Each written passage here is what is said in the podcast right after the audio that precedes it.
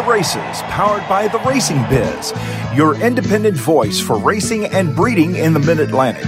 On the web at theracingbiz.com. On the radio, on ESPN Richmond, it's off to the races. Here's Nick Hahn. What do you say now? Good morning. Thanks for spending your Saturday morning with us. The this Saturday being the five year, actually to the date, the five year anniversary of American Pharoah's Triple Crown winning performance in the Belmont Stakes, as you heard in the very opening of the show. I'm your host, Nick Hahn. Very busy show today, and we're going to do a few things on Off to the Races that you might expect. We're going to gamble a little bit today and hope everything turns out okay with some of the uh, production and some of the guests that we have lined up.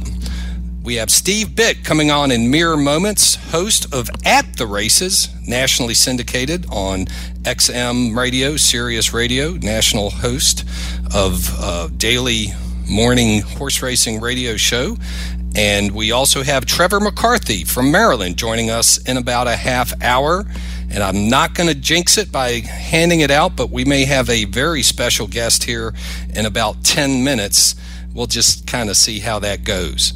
Also on today's show, it's Santa Anita Derby Day. Some Derby points on the line for the uh, feature race at the Great Race Place. Also, to lots of plenty, lots of stakes racing action across the country as well. Churchill Downs, Laurel came back to racing last week. Belmont Park, you heard uh, some New York Billy Joel in the opening to the show in honor of New uh, Belmont Park returning racing to New York, and they certainly deserve it in New York. But want to, um, in light of that, let's um, let's reach out and maybe take a listen to the opening race at Belmont Park. He's in the starting gate. And as they open up, we can finally say they are off and running at New York's Belmont Park. And Kilmark Knock is the first horse out. And uh, Lost in Rome is there on the outside. Wisecrack is now moving up. So it's Kilmark Knock, Wisecrack, and Star of the West gaining ground down at the Rail. Tapasso has now moved into fourth. And that's John Imbriale.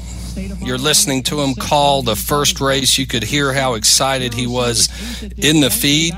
It typically would be Belmont Stakes Day today, but now the Belmont Stakes is going to be held June 20th at Belmont Park. But congratulations on the return. The Belmont Stakes would have Tiz the Law, Charlton, Maxfield, Modernist amongst the 12 that are headed to the uh, gate possibly for the Belmont Stakes.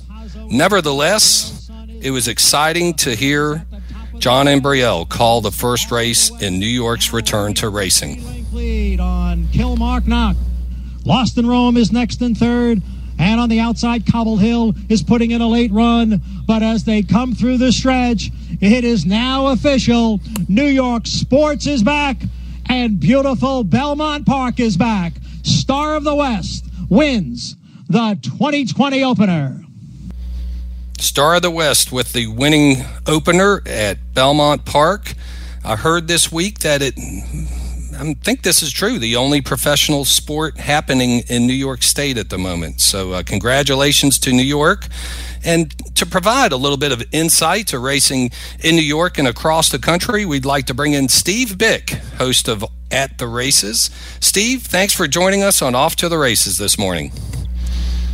Nick, uh, good morning it was a long time coming, but spring racing returns to New York, and uh, it began with Star of the West, and it almost has like a Saratoga feel to this Belmont Stakes season this spring with uh, stakes race nearly every day on the card. Um, tell us a little bit, located up there at Saratoga, close to Saratoga, New York. Uh, tell us a little bit about the state of racing in New York and, and what this means to New York racing and, and also national racing. Well, obviously, with the pandemic uh, having its epicenter in New York, uh, racing was going to be a a, low priority in terms of you know coming back and and getting started. And you know, the ten weeks or however, long it was that we were on hiatus, uh, it was hard. It was hard on you know particularly the outfits that spend the entire winter in New York and essentially rely on the aqueduct action to get them through. And you know, as somebody that operates a small stable, you know, treaded water for you know the entire time, and you still got to pay bills. It's still a hundred dollars a day to take care of the horses, uh, but no prospect of you know bringing anything back in against it. Uh, so you got to applaud the owners, their patience, their understanding. And you know, meanwhile, the you know the horse players they had some other things to occupy their time and their attention, uh, but getting back started uh, just in time, really, you know, to get you know to get people uh, back into the swing of things. Uh, across the country, it's working. Uh, off to a good start these first three days in New York, including yesterday with a big pick five carryover. Uh, today, a force out in their Empire Six uh, jackpot uh, bet terrific uh, stakes card today, four graded stakes. Two weeks away from you know the newfangled Belmont. Uh, it's just it's just great to be up and running. And uh, you know, we ran almost yesterday, finished a very good second in that second race. So that uh, lifted the spirits of our partners. Uh, I think everybody across the country uh, is appreciative of how well the industry weathered this pandemic storm. Uh, it's pretty remarkable, actually, Nick, to me, uh, how you know how racing was setting an example in terms of protocols, uh, and uh, you know I would have I would have thought there would have been more recognition uh, from you know mainstream sports press. We got a little, but uh, not really enough, frankly. But you know we're in this uh, sport at this point, and so be it. Uh, it's just great to be up and running so many uh, do have a greater appreciation of racing, and in the void of professional sports has has allowed a little bit more visibility on the sport. Uh, how do how does racing kind of take advantage of this, uh, maintain some of the mo- momentum that maybe a little added visibility has created? I think you can only you can only hope uh, and work to keep anybody that was engaged during you know these couple of months. Uh, you know, call them disfranchised, disenfranchised sports bettors, for instance. You you did see an uptick in advanced deposit wagering account, you know, people opening accounts, and I, I don't know how much retention there's going to be. You know, the, there's some systemic issues, of course, with you know the structure of the game in terms of the cost of bets. Takeout is too high. Uh, when all of the racetracks are operating, uh, you know, we have probably a little too much racing going on at one time. The field size impacts betting options and betting opportunities. Uh, so you know there are some problems that even if we were to have captured the interest of some new faces, some new potential players, I, it, it's hard to retain them. Uh, the industry struggles with this, you know, year in year out. I mean, this has been the issue, but it's not so much that the product, uh, you know, can't get people's attention and interest. Uh, the problem is that you know the wagering side of it is complex uh, people have to be patient. They have to work at it. Uh, and that's as big of a challenge as anything. The, and the cost structure of wagering, the high takeout, you know, that reduces churn. It takes money out of the player's hands much faster than you know than it potentially could if we were to structure better. Uh, but uh, I think the biggest obstacle is that people come in, they try it, they get beat, they lose, they really don't work at, at trying to understand the game and learn how to handicap uh, and learn its nuances. I mean, we this is a complex, complex sport when you compare it to the other sports betting you know opportunities out there where people think they already know uh, everything they need to know about football or basketball, hockey, baseball, golf. NASCAR, you know, they think that oh, I I, I understand those sports. I, I I could bet. I could. I, I'll put a parlay together, no problem. I, I think those people are in for a big surprise long term.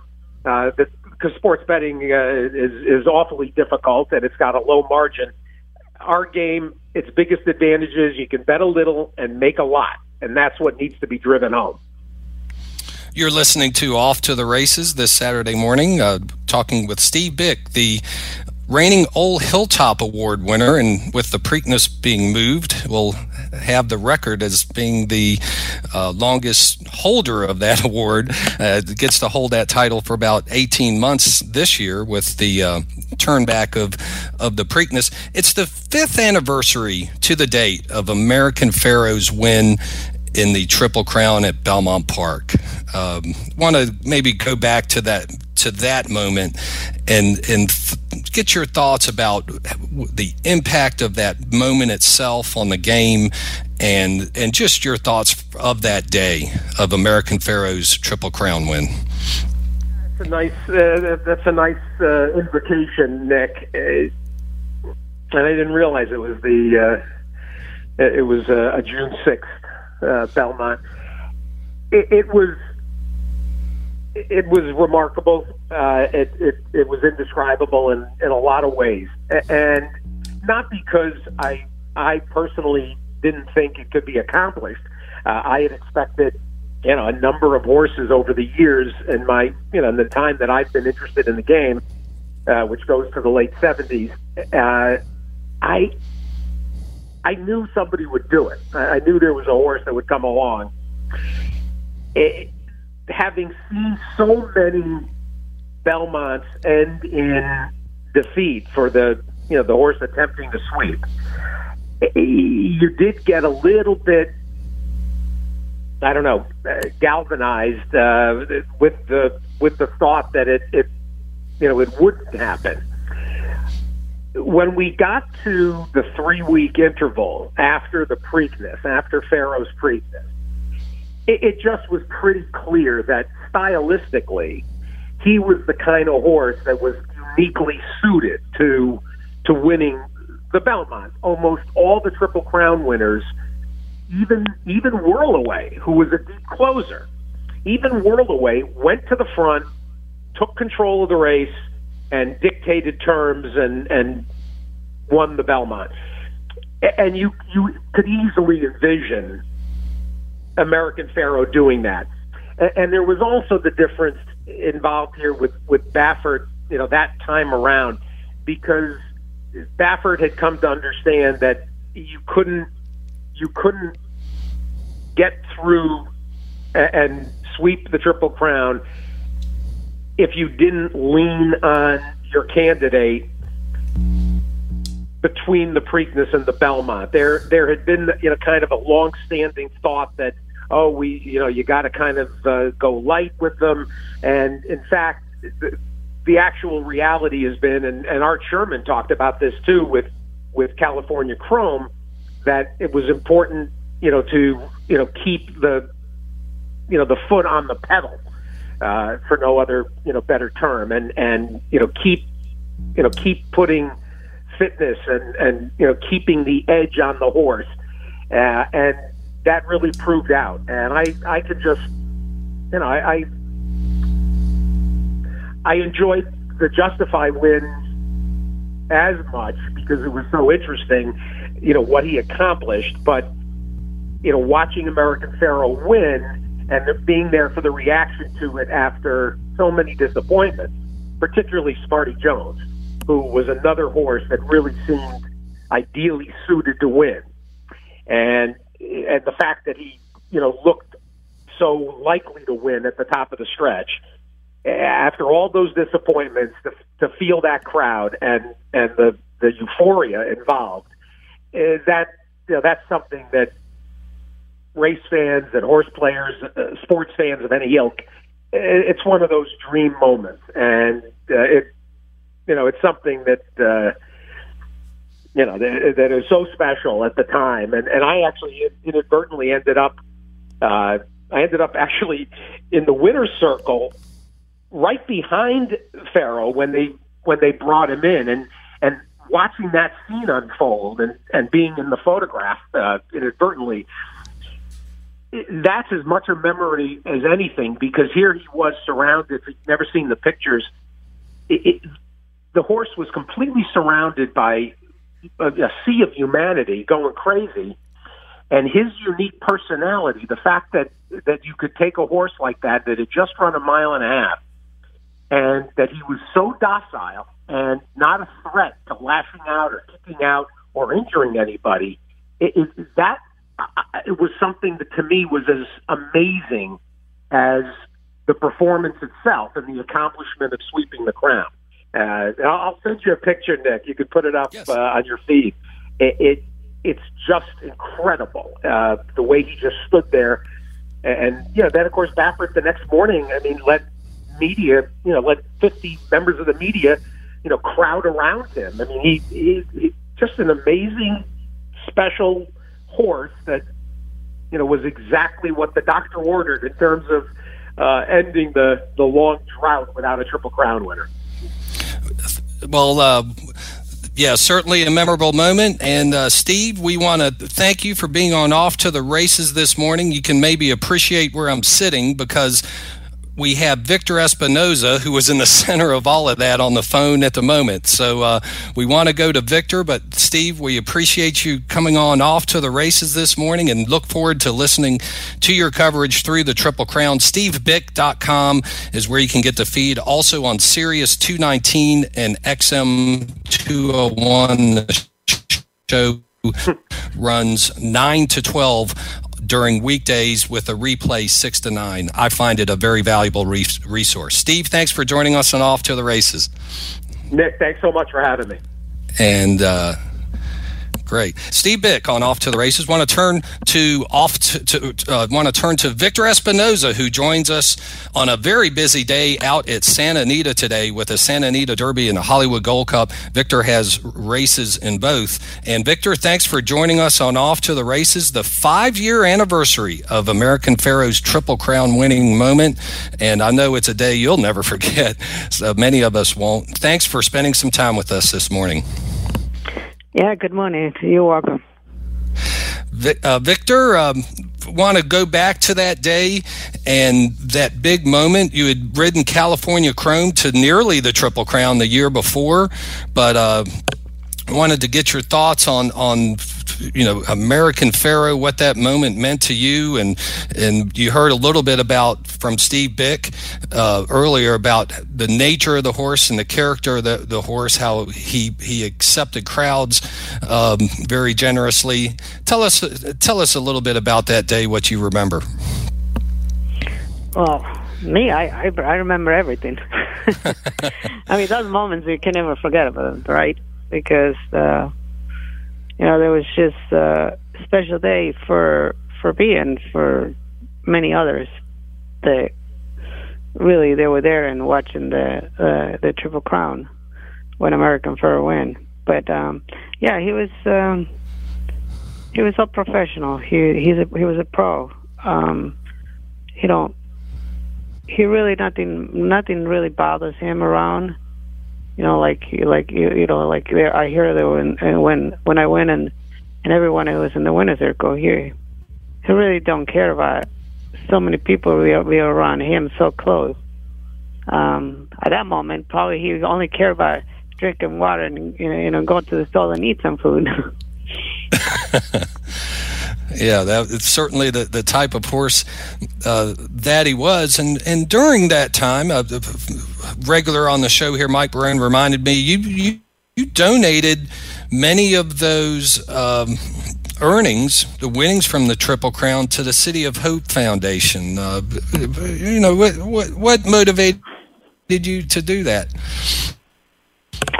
It motivated me to like see those you know kids they have cancer. Victor? Oh. Um, yeah. It motivated me to like see those kids that have cancer. I mean, see kids for like five or six years old. They're, it's just horrible. It's just horrible thing that they, they're this disease uh, um, have those kids are going through that, and for that reason, I just you know to decide there you know, if you, if I win the the Triple Crown, I, I would donate all my earnings to the City of Hope.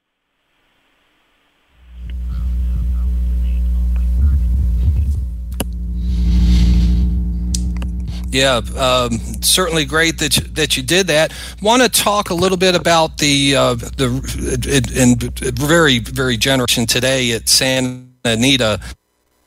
The uh, Santa Anita Derby is today.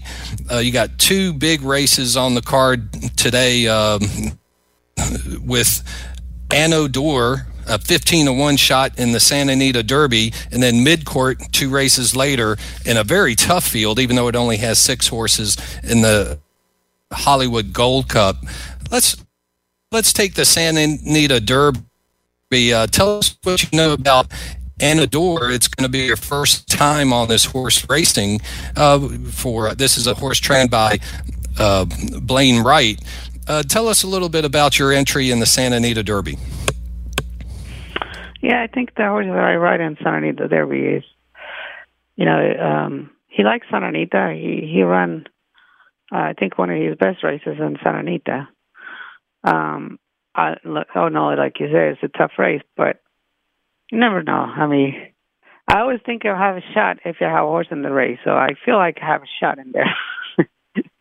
the only time I don't, you know, tell you that I don't have a shot is when I don't have a horse in the race. So, uh, oh no, he's is a tough race, like you said, but um, anything can happen. You know, certainly I had to use my my skills and, and a little bit to see if I can improve the horse a little bit more and and see if he can run better than where the way he's been running and and and all his races. So I I um you know all these big races I'm shooting to win seven horse field in the uh, Santa Anita Derby. Uh, before we get to the Hollywood Gold Cup, maybe a, a thought about the Triple Crown. Uh, what do you think? Um, you know, uh, chances are, you know, your positioning uh, for races in the Triple Crown, all as different as it is with the Belmont, the Derby, the Preakness being run in that order this year. Um, any any thoughts or sights on your Triple Crown mounts maybe for this year? Well, this is a time when everybody gets getting a little bit, I mean, getting excited uh, because that's the beginning of the Triple Crown. The horses they start running. There's still time, one or two more races for the Triple Crown that are qualified. Um, as of right now, I don't, you know, have any anyone is specific and anyone is special, but you know, always always have a hope and always have a time. You know, this is the only time I don't. I can tell you that I don't, you know, have a. Uh, a shot to win or have horses to win uh, to ride is when you know basically the day the entries for the Kentucky Derby. but before that, I I always believe there there is a chance to have a horse and and and, and for going for the for the Triple Crown. Are a little bit you know higher, but anything can happen from now on to the to the Kentucky Derby yeah, certainly the case, and, and certainly looking forward to you uh, racing in the Triple Crown. We know we know you're going to be riding in it, just don't know who at the moment. Uh, the Hollywood Gold Cup, normally two to one could be the morning line favorite, but in this field of six, uh, you have mid court, which is your mount, and you have improbable both at two to one, and you have higher power, who's actually the favorite at nine to five. He, this is going to be a very tough six horse race. Uh, you've become very familiar with uh, mid court. Uh, last start was a little bit less than what you wanted to, but maybe tell us a little bit about mid court's last start and and his chances today in the Gold Cup.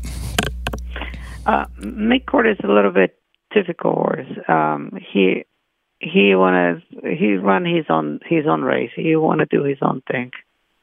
Um, uh, for me, I you know sometimes uh, there I can I, I want to ride it one way, but he wants to run a different way. so I had to I had to go whatever he like whatever he likes, whatever he wants to run um, it, it is difficult because you can I can't really like even you know, study the race or or have a plan with him because who knows if he if he decides to run. I mean, I I I I rode it before in in, in Del Mar. First time start, first time when I rode him, he broke slow the gate. He don't really want to go. It's only he decides to run in the half mile, and and I I was like far far back, and he you know basically he come back and win the race. Now the, the next time that I ride him, I thought it was gonna be the same thing. Thought he was gonna do the same thing, you know, and and next thing you know, he broke out of the gate running, and he was run. He went to the front, and he won wire to wire. so uh, it is one of those things that, like right now, in the Gold Cup, um, it all know it's like all short field, like you say, but you know, is is is is for me is it's a little bit difficult to say how he's gonna, you know, run or how he's gonna perform. But if he decides to run, he will be really tough. I mean, anything can, like I say, if he if he decides to run his race, he'll win. But it's to be after him, and and and also depends how he, you know, decides to run. Maybe he break running, and maybe he goes to the front. Maybe he decides not to break that great, and he decides to run from behind. If he does the case, it's going to be tough for him to win because I know is is cup with speeds in there. I think um, like high power. The horse, if he if he breaks run and and he goes to the front and slow in the slow pace, it's going to be tough to beat him. Um, but if he's fast paced, maybe I will have a shot. Absolutely. so so it, it is is one of those things that like we I for me I had to ride like the way midcourt wants to run.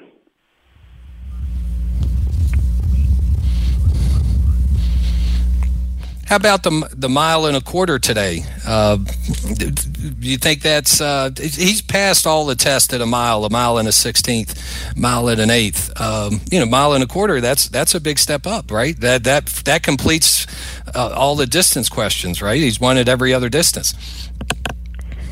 Yes, um, you know, I like it better a mile and a quarter. Um, I think he's gonna, he's better in, in, in, in that distance, and, and and and because the only reason I say that because the way he the the way he he he his style, the way he runs. Um, I know sometimes he he he breaks slow. He don't want to go really, you know, that he don't want to use that much energy early which is gonna which is better for him now in mile and a quarter than going mountain and eight mountain or mile and sixteen. The pace is a little bit faster, so he's he can be a little bit farther back. But in mile and a quarter, I think he has a chance to get his rhythm and earlier and, and during the race if he decides not to go with them that quick. So I really do like mile and a quarter better for him. Yeah, we'll we'll be looking for that today. And Victor, uh, thanks for uh, spending some time with us on this uh, Saturday morning here in Virginia. We appreciate. We knew you were up. We just didn't know if you were riding this morning. But uh, thanks for spending time with us. And uh, Victor Espinoza, Triple Crown winning jockey, on American Pharoah, also rode California Chrome, War Emblem, a Kentucky Derby winner, and a horse we love here in Virginia very much, a Stellar Wind, who was at one time the premier uh, three or filly across the country, best female horse racing. Victor, thanks for joining us. We really appreciate it. Yeah, you're welcome. Bye. Uh, all right, there you go. We're uh, going to send out there Victor Espinoza. It's been a very busy. Hey, we're two for two on our gambles this morning. Maybe it's our lucky day uh, on off to the races. We're going to head to our break here. When we come back, Trevor McCarthy, who had a very good opening week at Laurel, was as Laurel returned to racing last week. Maryland uh, coming into the racing pool. Uh, he'll join us after the break on off to the races. Will the boys of summer ever take the field? If they do, what field will they take? How and when will baseball return? Get the latest news, rumors, and inside word on 99.5 and 102.7 ESPN. This week, Crime Stoppers needs the public's help in solving a homicide that occurred in the city of Richmond. On August 25th, 2018, just before 9 p.m., Richmond police responded to the 4000 block of Hall Street for a report of a female shot inside her car. The officers located Chrissa Henderson Burris inside her vehicle. She was transported to a local hospital where she later died from her injuries. Investigators have learned several people that were inside a sedan fired multiple times into her vehicle, then fled the scene. Investigators have received information, but need additional information to make an arrest. If you have information about this or any unsolved crime or fugitive wanted in the Metro Richmond area, call Crime Stoppers at 780 1000 or submit your tip through the P3 Tips app. The app is available for download to your mobile device. Both methods are anonymous and you could receive a cash reward up to $1,000. Like us on Facebook, follow us on Twitter, and remember, we don't have to know who you are to know who they are. I'm Detective Derek Longoria the Metro Richmond Crime Stoppers, and this is your Crime of the Week. Oh, oh, oh! Right now at O'Reilly Auto Parts, get up to a $15 gift card after mail in rebate when you purchase select Superstart batteries. With high cranking power and reserve capacity, Superstart batteries provide all the power your vehicle demands and more. Turn the key with confidence. Superstart batteries only at O'Reilly Auto Parts. Better parts, better prices every day. Oh, oh, oh, O'Reilly! Auto Parts.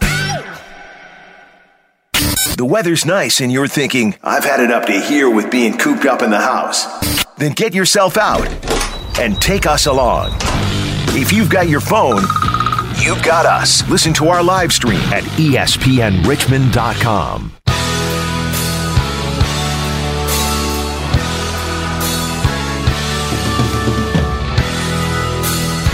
If you could run this.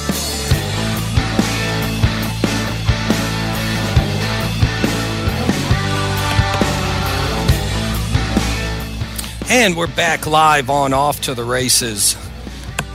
Sun is out. It's been stormy this late part of the week. A couple of even power issues here in the uh, Advanced Mills studio on Piney Mountain here, but uh, coming coming through it all. The sun's out, and we're going to have a, a great day. I mean, now we got our choice of racing.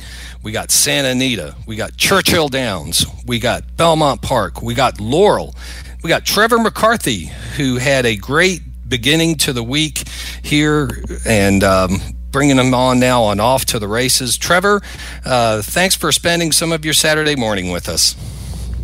Hey guys, thanks for having me.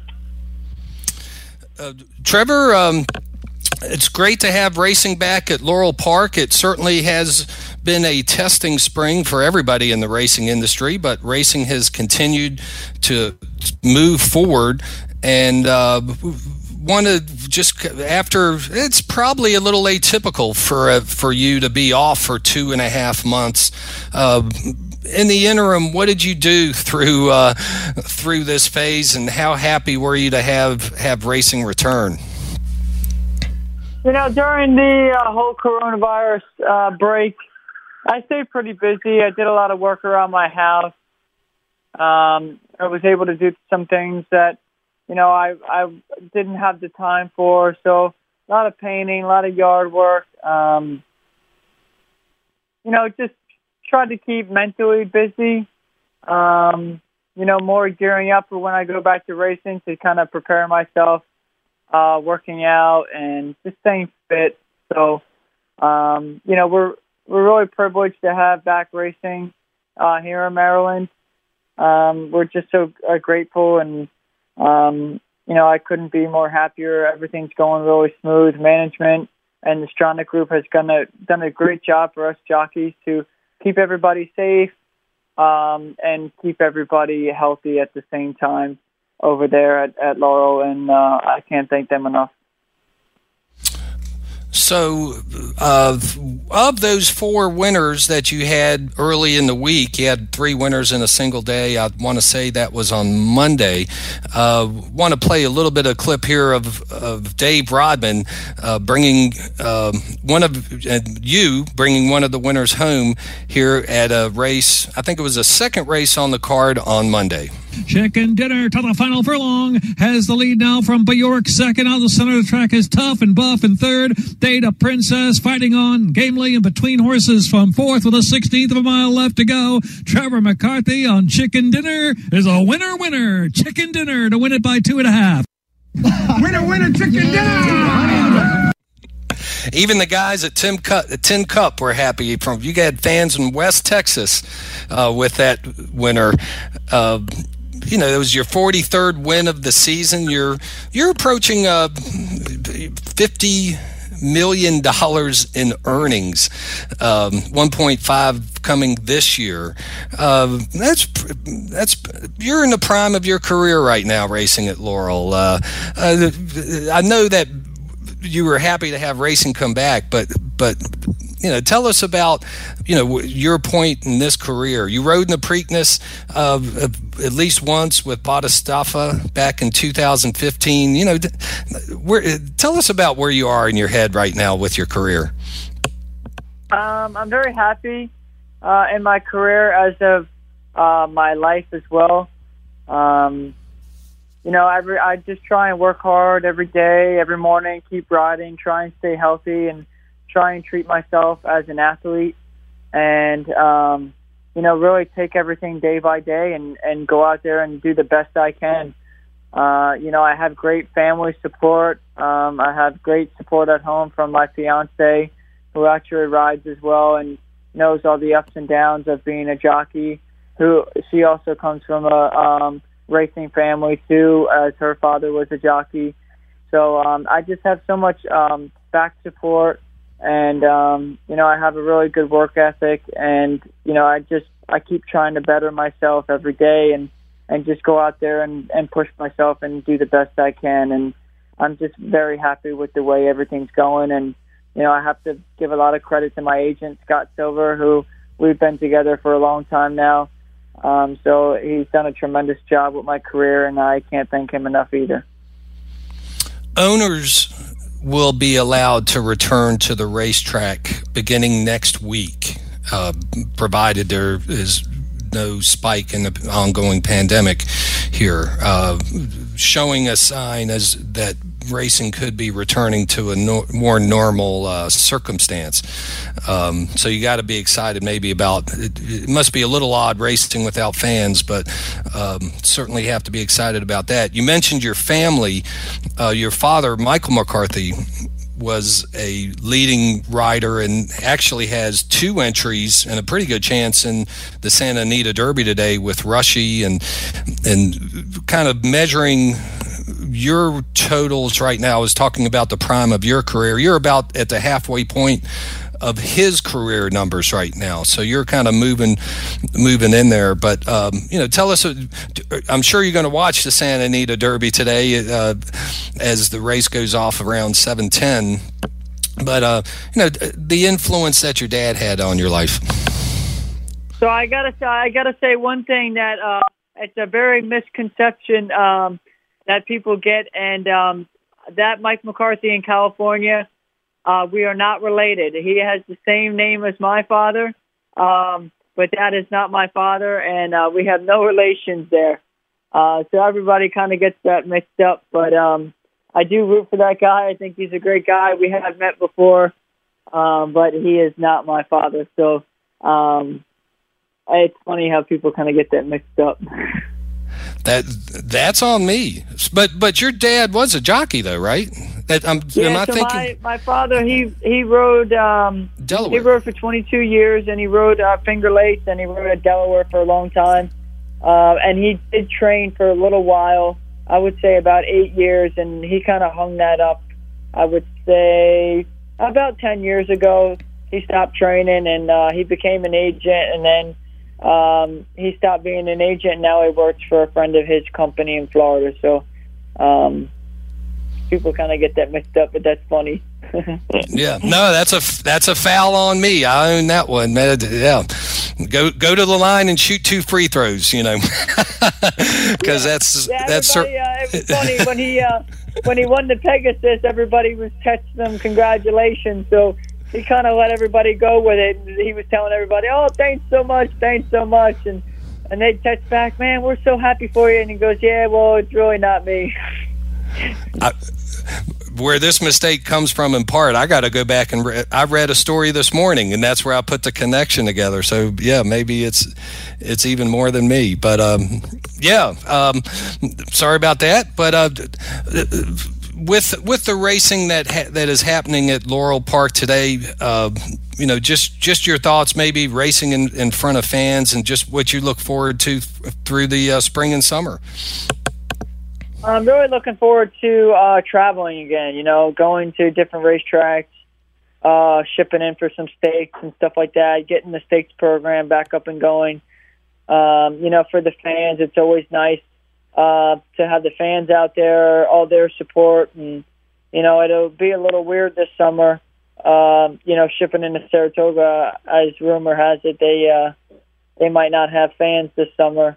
So uh, going to a place like that, you know, you always you always like being there because it's just such a big place and there's so many people and it's a nice place to be. But uh, that's kind of disappointing to hear, you know. So uh, hopefully everything will kind of get back to normal as soon as we can. And you know, the racetracks are just doing the best they can to keep everybody safe, which is great.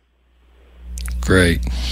Well, Trevor, thanks for spending some time with us on Off to the Races this morning. We appreciate it. And uh, good luck today. We'll be watching as you race at Laurel. Thanks so much for having me. I really appreciate it. Great. Trevor McCarthy. Geez, I was on a roll too. Two for two on some of the technical issues, and then I, uh, I goofed that up. How about that? But we're going to go to break, try and gather ourselves uh, just in time for uh, Mike Barone and Derby Bill Watson, who will join us as we pick the ponies on some of this great racing action from across the country. You're listening to Off to the Races on Racing Biz Radio. Hey, it's Bob Black. Hope the weekend's going great for you. Monday on the Sport Tunnel, we'll recap the Atlanta NASCAR race. Next sport up is golf, the PGA event, the Colonial down in Texas. This week, we'll preview it with the Golf Channel's Steve Sands. Monday at 8, 99.5, 1027 ESPN. VirginiaHorseRacing.com. Across Virginia, from the Tidewater to the Shenandoah Valley, from the summer thoroughbred season at Colonial Downs in New Kent to the fall harness meet at Shenandoah Downs in Woodstock. From steeplechase meets like the Virginia Gold Cup at Great Meadow or Foxfield or Middleburg or Montpelier to point to point race action on VirginiaHorseRacing.com. Find them on Facebook. It's a great resource. In addition to live races, Virginia residents can wager horse racing online seven days a week via four Virginia Racing Commission approved industry partner sites TVG.com, ExpressBet.com, TwinSpires.com, and NYRABets.com. Find out more at VirginiaHorseRacing.com. Buzz and Ned's Real Barbecue is open and ready to help with a full menu of beef brisket, baby back spare ribs, juicy chicken, pulled pork sandwiches, and all the signature side dishes Buzz is famous for. Just give Buzz and Ned's a call and have your order ready to pick up with curbside service at the West End location or express window service on the boulevard. Open 11:30 to 2:30 for lunch and 4:30 to 8:30 for dinner. Available for takeout or delivered to your door through Grubhub. Visit Buzz's Facebook page or online at buzzandneds.com and get some barbecue relief today. At the Original Mattress Factory, we know better than anyone that the mattress industry is full of myths. Mattress companies spread misinformation to mislead customers about their features and prices. One of those myths is that two sided mattresses are old fashioned. Today's mattresses don't need to be flipped and rotated, they say. But today's one sided mattresses just aren't as durable. That's why OMF still hand builds two sided mattresses, because it's what's best for our customers. Visit originalmattress.com to learn more. Whether looking for a restaurant for dinner reservations or shopping for a major purchase, online reviews are a big part of the research consumers consider before making a decision. Unfortunately, many mattress review sites are paid by mattress companies to recommend their products, which makes it hard to trust the reviews. At the Original Mattress Factory, we do things differently. We value transparency and honesty, and we don't pay for reviews or mislead our customers. Read reviews from our actual customers at originalmattress.com. When it comes to local sports talk and the most play by play, we're the undisputed champion. 99.5 and 1027 ESPN.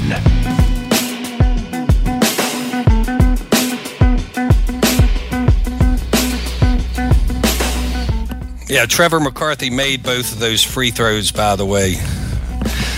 My foul there on uh, on the relation, I, I, did check it at least one source, but should have checked two as it goes in journalism. Thanks for spending some time with us on Off to the Races this morning. Want to bring you a little very busy first half of the show, show so I want to bring you a little bit of racing news out of Virginia here before we get to Derby Bill and Mike Barone, who will uh, be handicapping, starting off with the Santa Anita Derby. Colonial Downs, as we reported last week, has uh, changed their racing dates. Uh, they're going to their race days will be earlier in the week with a 5:30 post time. This is uh, off of the VirginiaHorseRacing.com website um, that we you heard during the break. But Colonial's opening day now will be September uh, July 27th, with the Virginia Derby being September 1st. Um, so that will actually be just days ahead of the Kentucky Derby. So look for Colonial to have some promotions uh, connecting the Virginia Derby to the Kentucky Derby purse levels will be dropped. Everything, as we uh, discussed last week, as part of the proposal, appears to be uh, in the finishing stages here. Live racing returns to the Commonwealth without fans next week. The Middleburg races. Daryl Wood will be up there uh, for those races, so we'll have a report from Middleburg from Daryl next week uh, on off to the races. Also, uh, Frank Vespe will return next week. We haven't really talked that much to Frank, and uh, he has been undergoing some cancer treatment over the course of the last two months or so. Uh, he um, it's never done till it's done, but he's in good voice. Uh, we're concerned but not scared, and um, excited to hear from Frank Vespe next week, uh, the proprietor of the RacingBiz.com, and talk to him this week. And he's excited to come back, and we certainly look forward to that. Also, on a sadder note, though, um, Doug McCoy a contributor to the Racing Biz who regularly did the charts up at Delaware Park and um, just a, a, good fan of racing, um, passed away this week. Um, learned that um, this morning, but uh, passed away earlier this week, and we certainly are disappointed about that. Uh, got to t- talk and work, uh, you know, around Doug a few times uh, on visits up to Delaware Park, and it's certainly a loss for Mid Atlantic racing uh, coverage, and we're um, sorry to learn about that. So, uh, um, again, our, our condolences to his family. Want to bring in Derby Bill and Mike Barone, who have been handicapping the Santa Anita Derby and all the other racing action. Great day of racing across the country. Um, let's start out with the Santa Anita Derby, and let's start out with uh, Mike Barone. Mike, you, you heard a little bit from Victor Espinoza about the race today. You can't count him out at 15 to 1. He feels he has a shot. Uh, wanted to uh, get your thoughts on the Santa Anita Derby and, and welcome to the show. All right, thank you, Nick. And just real quick, I just wanted to shout out to, to Frank Vespe and glad to hear that good news about Frank. And just if he's listening, Frank, stay strong, and uh, we're, we're all thinking about you and praying for you. With respect to the Santa Anita Derby, uh, obviously Bob Baffert has the uh, another one of his superstar three-year-olds. Authentic will be the post-time favorite. He's four to five on the morning line. Authentic, a horse that uh, he likes. He likes to go right out to the lead there, but you know it's it's funny that another horse in the race, the three horse Shooter Shoot. If there's going to be an upset in this Santa Anita Derby, this is, I think, the only horse that could upset the, the two stars. Shooter Shoot is a horse that appears on paper to be a little bit quicker than Authentic out of the starting gate. So I, I think Shooter Shoot going to the lead, but that might set it up perfectly for Authentic to sit just off him. And then, of course, uh, Mike Smith will be on Honor AP. Honor AP will try to run down both of them. But uh, I, to me, it's either shoot or Shoot wire to wire or Authentic, uh, or Authentic passes him and, and takes it easily. Authentic four to five in the morning line there. Derby Bill joining us on Off to the Races. Uh, he is not only the heavyweight of handicapping, he's the sumo champion of handicapping and joins us on Off to the Races. Give us uh, your thoughts on the Santa Anita Derby and also, um, you know, maybe where we can watch this race. Yeah, I just want to verify my dad is not Tom Watson, the golfer. Nick. oh boy, I'll be hearing about that one for some time. Yeah, I, I got to take shoot or shoot because I'll be shooting foul shots forever on that one. well, I thought I was a humorous one on the show, but you took the cake today, there, my man. Santa Anita, uh, it's Belmont Day. You're excused. You need a Belmont breeze and a Manhattan, and you'll be all right. You'll be all right. Uh, traditional Belmont Day. But today, Santa Anita Derby, as Mike said, honor AP uh, nine to five, authentic four to five. I think authentic might even go three to five with all the Bob Baffert uh, money in California and all the gold in California. That song was made named after Bob Baffert on this horse. Uh, both of them off three month layoff since the San Felipe. Uh, just a rematch of that race. And as Mike said, there's some speed horses that could get out there. Uh, one of them's a filly in this race, 15 to 1 shot, Anadora, 15 to 1. Uh, if something happens with Honor AP and Authentic, you might want to take a, a little superfecta 10 cent thing and add a 15 to 1 filly called Anadora. Arkansas Derby, she ran very well uh, I mean, blew the gate at the Arkansas Derby, but has a past that uh, can compete with the boys. So, yeah, a little filly in the uh, Santa Anita Derby trifecta or superfecta. Use them there, and uh, yeah, authentic. Yeah, most. Uh, that might be the most famous phone call involving Watson since Mr. Watson, come here, please. it's the first phone call ever made. I want to talk a little bit about the Gold Cup here. Um, the uh, 10th race on the card. This is going to be 8 o'clock. If, if you're looking for something to do on this Saturday night, the you know Santa Anita may be the place to be. Uh, we heard from Victor about midcourt, but higher power is the favorite in this race. Mike, it's it's only a six horse field. Ought to be pretty simple, huh? No, it's not simple, but it's a it's a good field, a good a good small field. But um, it was very interesting what Victor had to say about midcourt, the horse that apparently likes to do his own thing. But uh, I hope he does the right thing today because I like him today. I, I, to be honest with you, I don't know why midcourt's not the favorite instead of higher power. To be honest with you, and I think at race time he may be. But I like midcourt to win this race. Uh, but from you know, because I was thinking that midcourt was going to go right to the lead, but from what Victor says, he has no control over that apparently with this horse. But I like midcourt. I like midcourt to to get out there, and then I um, to come in second. I, I'm thinking either improbable or tenfold. Uh, tenfold, of course, will have higher odds than improbable, but I like midcourt uh, sort of going wire to wire, and, and, and one of those two picking up the pieces for second place. Derby Bill, uh, we have the uh, Santa Anita Derby is the eighth race. Uh, the Gold Cup is the tenth race, so a, a pick three with uh, a wide spread in the ninth race could be in order. Uh, you know, what are your thoughts on the race, the Hollywood Gold Cup? Uh, yeah, the Hollywood Gold Cup historically is uh, the tradition out there with Seabiscuit winning that race, Skip Away, Real Quiet, Affirm, Cigar won this race, Lava Man. None of them horses out there today. This is a three horse race here, all about two to one. Mike has midcourt, the front runner, uh, trying to steal the race all the way from the front. And then high power um, came off the it was Pacific Classic. It ran uh, was nine to one in the Pacific Classic. And, uh, high powers in midcourt, and this horse, a horse that just will scratch your head more than uh, Nick trying to figure out who my dad is. Improbable. There's the most head scratching horse in the industry. Is only two to one in this race. So you got three horses about two to one, and I can't differentiate any of them. So that's why you uh, box things. So I box them all: high power, mid court, improbable, and a cheap trifecta because it's a good race to watch. Good, not a good race to bet.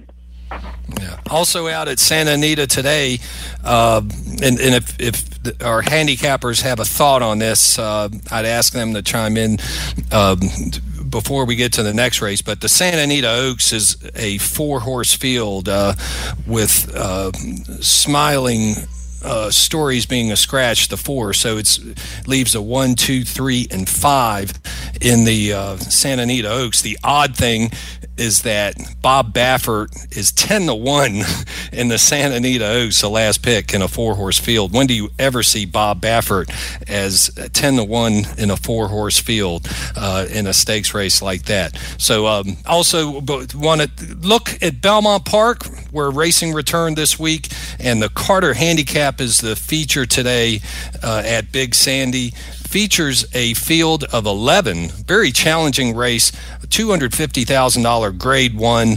Uh, let's go to Mike here. What are your thoughts on the Carter? Well, first of all, you had a, a huge scratch this morning in the Carter. The horse that probably was going to be the post time favorite, the two horse performer, a little bit of an ankle injury. Shug McGaughey said it's not too serious, but uh, that that does not take away from the the power in this field. This field is is incredible. Um, you you have Grade One winners such as Mind Control, Grade Two winners Firenze Fire, uh, Vekoma, speedsters all over the place. Um, Firenze Fire and Mind Control will t- probably take most of the money now that performers out of it. Neither one of them could win it. I'm actually looking at a horse that's eight to one on the morning line as a possible upsetter, uh, sort of a new, real good sprinter on on the uh, on the scene. A Chad Brown horse by the name of Network Effect saw his last race in Florida, where he was uh, pretty powerful. And I just think he's he's he hasn't raced as much as some of these others, but I think he's a new one on the scene. And if you're looking for a a little bit of a long shot either to win the race or maybe fill out your exacta number five network effect. And you you, you got to include mind control and Firenze Fire in your in your picks. I think. Yeah. Uh, wouldn't you think, Mike, that with the scratch, Firenze Fire benefits the most with uh, with maybe that speed and the inside gate? Well, I mean, he Firenze Firenze Fire. It's kind of it's kind of interesting because Firenze Fire used to when, when in, back in the day, he used to like to come from off the pace. You know, he used to be a horse that always would come from off the pace. And but in, in recent recent history, you're you're absolutely right. He has he he's now is a horse that likes to be on or close to the lead. Um, but you know, there's a few of the there's a few of those in this race. But yeah, you, you lose the speed of performer, so he, he doesn't have to deal with that. But um, you know, I, I just think it's it's it's one of those races where you know even mind control. Mind control is another horse that he can do either. He he can be on the lead or he can come from off the pace. Same with Vekoma. You know, so you, it, it, it, there's a lot of horses in this race that are very you know they have I guess they call them trackability, where where the horse can either be on the lead or or off the pace. So so I don't necessarily think that anybody in this race will get an easy lead if that's what you're asking. Sure. Yeah. Derby Bill, your thoughts on the uh, Carter handicap? Uh, absolute best uh, betting race of the pick four, pick six, Empire pick six I had there today that might hit three million bucks. Uh, Mind Control, Vekoma, Firenze Fire, and even Mike's uh, the Ortiz brothers on two eight, an eight to one and a fifteen to one shot in here. So you're gonna have to go deep to win the uh, Carter. I like Firenze Fire and the scratch. I agree with you, Nick, for the first time in uh, since the 2002 Belmont Stakes. Performer was a big scratch in this race, and it allows Firenze Fire to get out and go. So I'm going to use Firenze Fire probably in all my tickets here, and uh, agree with you for once. Yeah. Well, how about that? Yeah, I'm gonna. I'm gonna probably end up with Firenze Fire. Actually, get to play in live, real time today. So excited to do that. Also, just to note, plenty of stakes racing on the undercard. Code of Honor is the favorite in the Westchester at Belmont Park today. Get one more in here with the Dogwood at Churchill, their feature race. We're all across the country this morning. Um, a grade three. Uh, Mike, your thoughts on the Dogwood? My thoughts are that I haven't even looked at it, so you'll have to move on to Derby Bill for this one. Okay, Derby Bill. Let's uh, you, as we're getting deep in some of these stakes races. Have you had a chance to look at the Dogwood? Roof, roof, the Dogwood. We'll go with Edgeway. You get that? You get that from my uh, my puppy lock of the day, Edgeway in the Dogwood, and it'll pay for some Frank Frank Vespe I Beat Cancer T-shirts. Will be available in a couple weeks. Okay. okay. Yeah, we're certainly uh, looking forward to that. Hey, want to thank everybody on a great show, uh, except for one minor mistake, and. Um, appreciate you listening to us on Off to the Races this morning. Tune in next week. Live report from Middleburg. Want to thank everybody that was on board today Steve Byk, Victor Espinoza, Trevor McCarthy, with and without his dad, Mike Barone, and Derby Bill Watson. I'm your host, Nick Hahn. We're looking forward to a great day of racing today. Check out the races today, and uh, we'll see you next week on Off to the Races, sponsored by the Racing Biz. starts tumbling. I got the money, you've got the honey. Let's cut a deal. Let's make a plan.